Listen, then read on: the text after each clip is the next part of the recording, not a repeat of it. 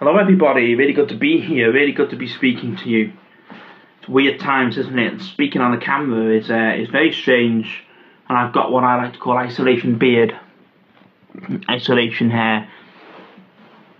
There's no excuse really because I do it myself, but there we go. If you want to turn in your Bibles, please, to Acts 17. That's where we're going to be today. That's the passage we're going to be looking at.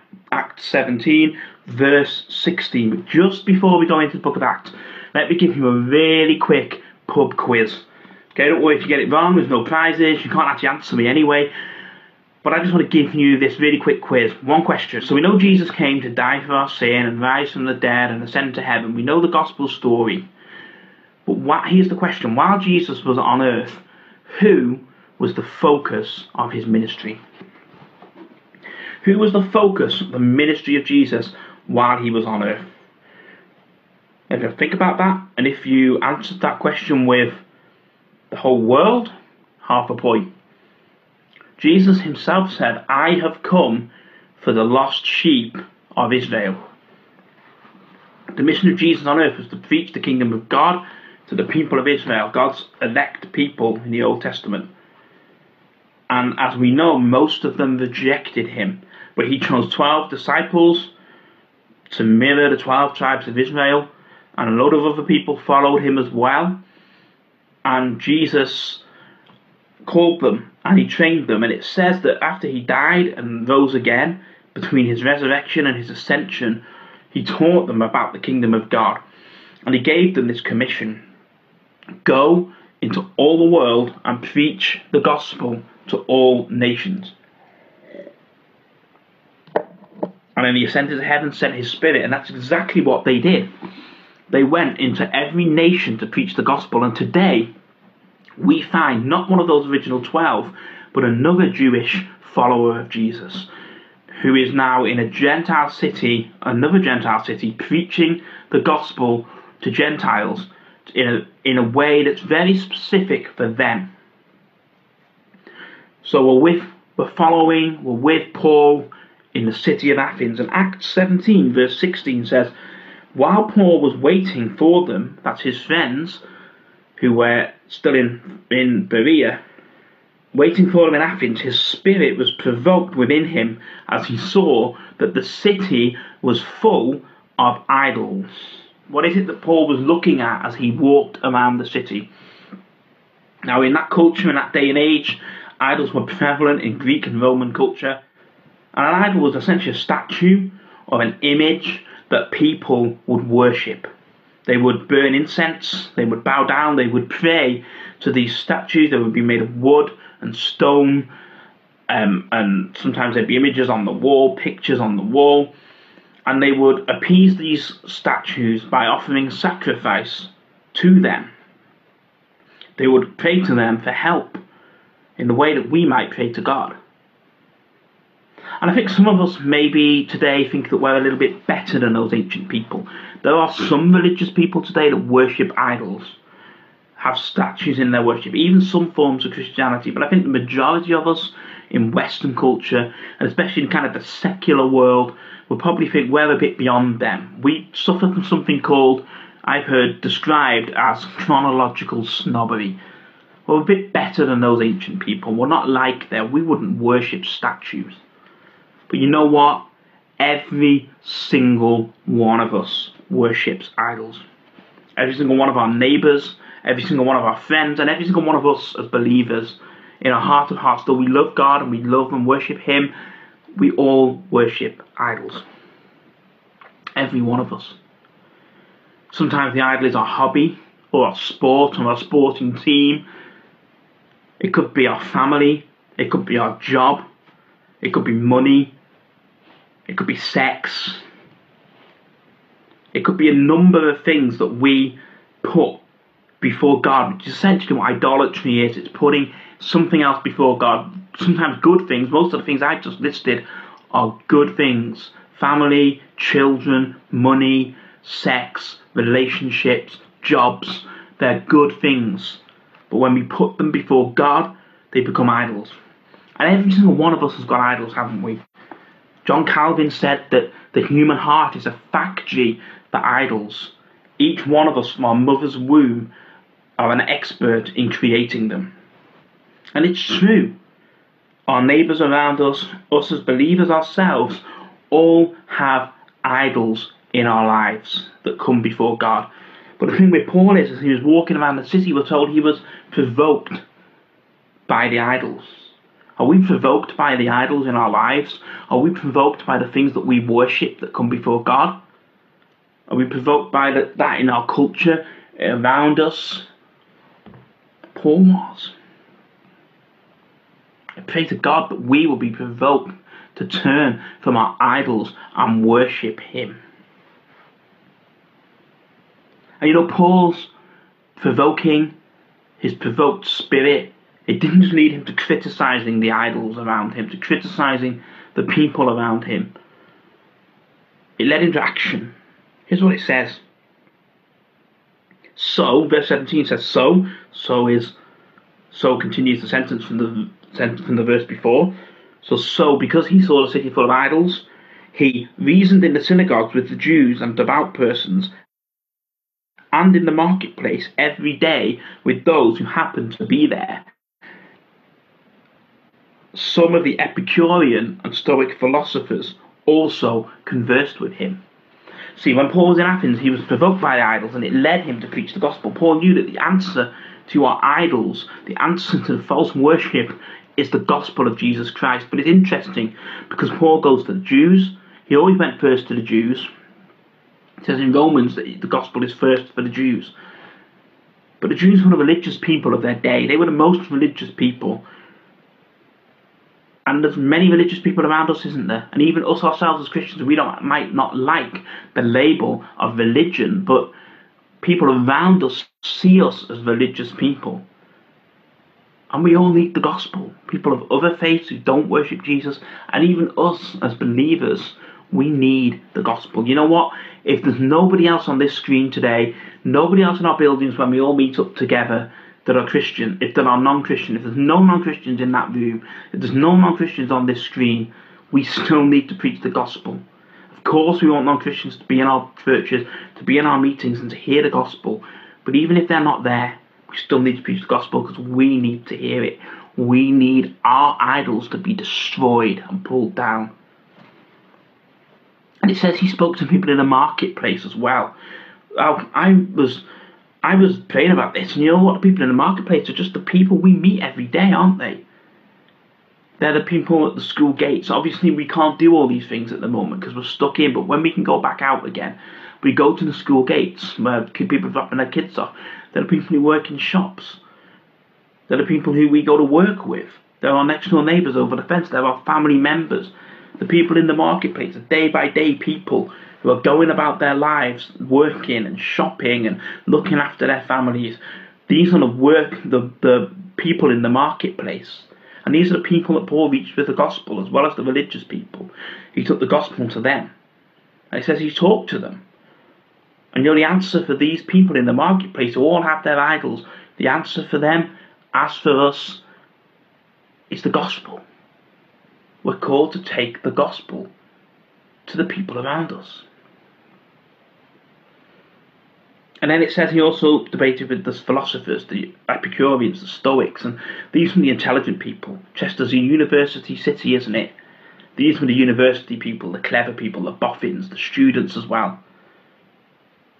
What's interesting though, and why I actually talk about, spend so much time talking about these groups of people, is how Paul engaged with different groups. We saw last week what Keith said about Berea, the city of Berea. He went to the Jews there, and it says he opened scriptures to them, and they searched the scriptures because the Jews knew the scriptures. The Jews knew their Bible. So for them, Paul would use the Bible to speak to them. But the philosophers, they didn't know the scripture. So he didn't use the scripture. We're going to see what he did with them because Luke kind of, uh, he kind of pulls in a bit and he, he, he magnifies what Paul does with the philosophers. We don't know how Paul spoke to people in the marketplace, to different people, but we can presume from how he spoke with the Jews and from how he speaks with the philosophers and the clever people that he would have also used some way that was relevant to the people in the marketplace.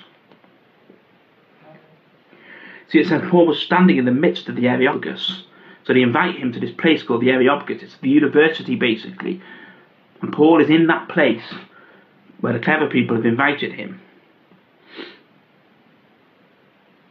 And he speaks to them. What we tend to do when we preach the gospel, I want you to see it as a gift, okay? Imagine somebody gives you a gift. Imagine someone gives you a Duplo submarine. And with that gift, there are instructions of how to put it together. Okay, this is easy to put together. You just put the top and the bottom and you've got a submarine. That's easy. Maybe if you something more complicated, a, a bookcase from IKEA or a, I don't know, a, a, a jigsaw or a, a Lego set. And you give them that gift, and when you open it, you've got the gift, it's in pieces, and there's a set of instructions with it. But when you open a set of instructions, they're completely in another language that you don't understand. This is what we tend to do with the gospel. We tend to give this this kit called gospel to people as a gift wrapped up, but the instructions that we give them are in a language they just don't get. Now, I'm all for Christian words and Christian language in the church. I believe some of those theological terms have great power and strength to them, and I, I use them. But when we're talking to those outside, we just wrap the gospel up in our language give it to them so they open it and maybe they can see that this is a nice submarine, it's a nice gift, I could enjoy that. It's a nice bookshelf, it's a nice jigsaw. But I can't put it together because I don't have any instructions on how to do it. It's just going to sit there unused, unaccepted, unhelpful. But that's not what Paul does. When he goes to these philosophers in the Areopagus, he opens up the gospel in a way that's relevant in a way they understand, in a way that they get it. He points them to something that is in their culture. He says, Many of you are religious, and I've observed the objects of your worship. If I found an altar with this inscription to the unknown God. What there you for you worship as unknown, I proclaim to you so Paul goes to the university, he's speaking to the professors and the students, and he starts off with this altar to the unknown God. These were prevalent in their culture. Lots of cities had altars to gods that they didn't know, just in case they did something and they didn't know which god they'd angered.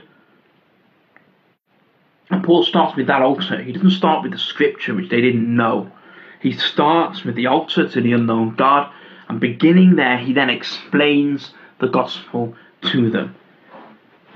When Paul gives them the gift of the gospel that they have to construct, when he gives them the instructions with it, the instructions are in their language so they can open it up and say, That's how you put this together. I've read the instructions and it makes sense. This is the gospel they can do that because they can understand the point of the message, how they can be saved.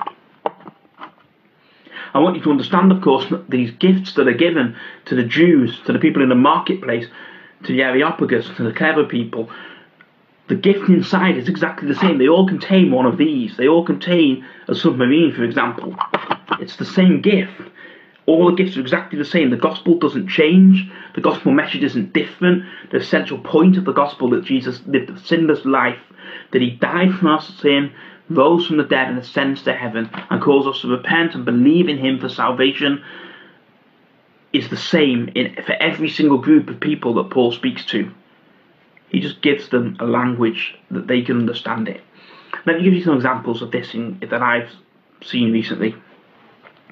One was this uh, this pastor in it's somewhere in Europe. I can't remember. I think it was I think it was Reykjavik or somewhere like that. I think it was Iceland anyway. And this guy had been into heavy metal. He was a Lutheran pastor, and he he perceived around him that most of the young people and the young adults were into heavy metal music. Now, for some of us as Christians, that's a big no-no. I personally don't mind some of that music, but that's as it is. He perceived that he saw that that like I think it was something like ninety five percent of the young people in that culture loved that music. So instead of saying heavy metal music's evil and this is the way you're supposed to give that up and believe in Jesus, he took that music and he created something called metal mass. He produced a worship service. They're not singing to Jesus using Iron Maiden, but they the worship's music style was heavy metal. I even took it on tour. He called it Metal Mass, and he attracts these young people in, and they go to the service, and they they're into that music, and it helps them to engage and hear the gospel and say, "That's what it is. It makes sense to me because I understand the context, the cultural context. That's the gospel." And he tells the story of a young man that was going to kill himself, commit suicide, and he came into the meeting and he encountered God there and he met with God and he was changed and he didn't kill himself. Maybe something else, some of us know a bit better, something called Messy Church. The whole point of Messy Church, it was designed so that families with children could hear the gospel through craft and other things that were relevant to them. And gather as a family and hear the gospel, do some crafts, and, and so it makes sense to them. What about Biker Church? One of the people that used to come to Freedom Light used to talk about Biker Church, a way of reaching people with the gospel who are in biker gangs and interested in motorbikes. All of these ways are just cultural methods of expressing the gospel. That's what Paul did, and that's what we can do. Who are the people that God has placed in your life that you can express the gospel to in a relevant way? And the exciting thing about it is that most of us are in those cultures already We've got friendship groups, we've got family members, we've got work colleagues who we meet daily, weekly, monthly. We don't at the moment because of this lockdown, but we do in our normal lives. And we know what they're into. We know the culture that they have. We know the culture of our workplace. We know the culture of our families. And so often we think we want to push that culture away. We think it's wrong. And we try and get out that culture in order to explain the gospel to it. And I'm saying just you can't embrace all of it. There's some stuff we can't accept. But see the good things that can be used in your family, in your workplace, and redeem them for the gospel. You have to reject some things because they're just wrong. But see what can be redeemed and used to reach your friends, your family, your colleagues with the gospel. So why don't we all think about that? Just as we continue with this message, just think about the people that you could be reaching with the gospel and how God can give you a way of touching those people's lives.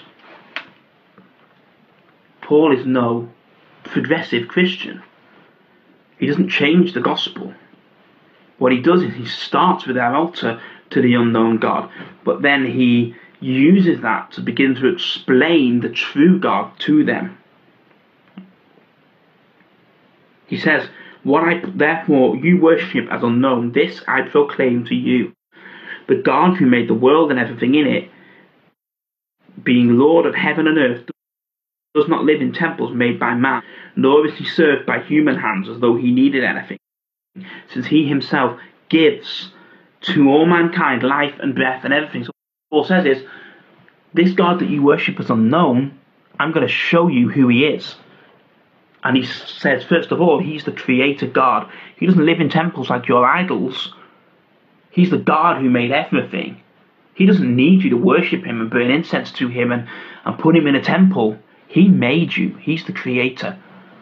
So he takes him from the unknown God to the true God. And he says, this unknown God, the true, is, this is the true God. He's the true God and he's the creator of everything.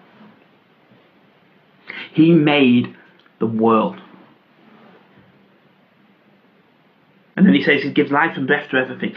And he made, verse 26, from one man every nation of mankind to live on the face of the earth, having determined the allotted the allotted period that they would live and the boundaries of their dwelling place. Now this is really interesting for us, isn't it? We're living in a very unprecedented time and yet Paul says this God who made everything, he's the creator, he's also sovereign. He points them back to the sovereign God who made everything. And he put people exactly where they need to be at the time they're in. He put them in the cultures that they're in so that he could, so that they could see God. Isn't that interesting? He put them in the cultures they're in and the time that they're living in so they could seek God. We're living during this coronavirus. We're living in this time, and the people who don't know Jesus are living in this time so that they can seek God. Because no one seeks God, but He uh, He changes their hearts by His Spirit. But the people out here now living during this coronavirus, and the people that you live with, the people you work with, your family, they are here in this world at this time so they can hear the gospel in a way that is relevant to them. So they can meet you and hear the gospel from you. So that they can meet other people and hear the gospel from them. The people that lived decades ago lived when they lived because God had ordained they should live then and hear the gospel in their culture. Isn't that amazing? God is sovereign and he is in control and he's in control of every person you will meet he's in control of every situation that they're in and he will bring them to him if he ordains it he will bring every single person to him that he intends to and he will use the cultures that he's put them in and the people he's put around them like you to do that isn't that exciting God's in control and that's what Paul says to them. This unknown God, He created everything and He's sovereignly in control of every situation. Every single one of us lives and moves and have our being in Him, Paul says. And then he quotes one of their philosophers, one of their poets again, just to bring down the point. And then he brings them to the gospel, verse 30. The times of ignorance got overlooked, but now he commands all people everywhere to repent. He says, You don't know who this God is. He's the unknown God. He's one of your idols. That's what you think, but he isn't. He created everything. He's sovereignly in control, and now he calls every single one of you to repent, to turn from your sin, because he's fixed a day that he will judge the world. So Paul then comes back to the gospel and that's what we need to do as we're looking at the people around us, thinking how we can reach them. We're ultimately bringing them back. We're not reaching them in a relevant way to be cool and relevant and look good. We're doing it so that we can bring the true gospel to them, to their hearts and lives, so that they can repent. They can believe in the gospel. They can be baptized. They can be filled with the Spirit. They can have a relationship with Jesus Christ.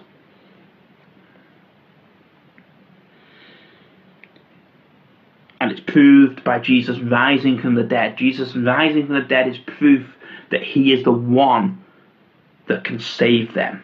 And then, as Paul finishes, it says, Some mocked. You will be mocked. Stop being scared of your own shadow. Stop being scared of people around you. People will sometimes mock you for the gospel. Trust God because He will save. Some mocked, but others believed. Jesus will save, and He will use you as a great privilege to do that. I want to assure you reassure you as we finish. Some of you don't feel gifted as evangelists. I'm not either. In my natural human sense, I don't like evangelism.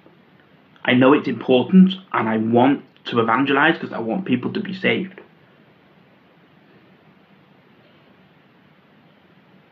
But it's not always easy for us. But if we can just find those connecting points, and of course you don't have to know everything about every person you meet. If you meet a person in the street and God says talk to them, talk to them. Don't worry about whether you know what sort of music they're into or whatever. But if we can just work, if we can just find the ways of connecting to people, it's so much easier to preach the gospel to them, and God will use it. So some believed, and the church was planted. By the way, for those of you in Crewe who are church planting, this is especially relevant, and others that are called to church planting future or missionary work. What's the culture of Crewe like? What's the culture of the people around you? There's many cultures in Crewe, but how do you reach them for the gospel? You think about that. I want to bless you all as we finish anyway. I want you to take this away with you I realise that I can't tell you exactly how to reach the people around you because I don't know who they are. But as we face going back into the world, I want to encourage you that you can do this. You can reach out with the gospel. You can find connecting points in people's life and culture in order for them to hear the gospel. It's not a beat you over the head, you have to do this. It's an encouragement, I hope. You can do this. God bless you. I want to pray for you. And then we're going to talk to each other and have some time together, I think. So thank you, Jesus, for your grace.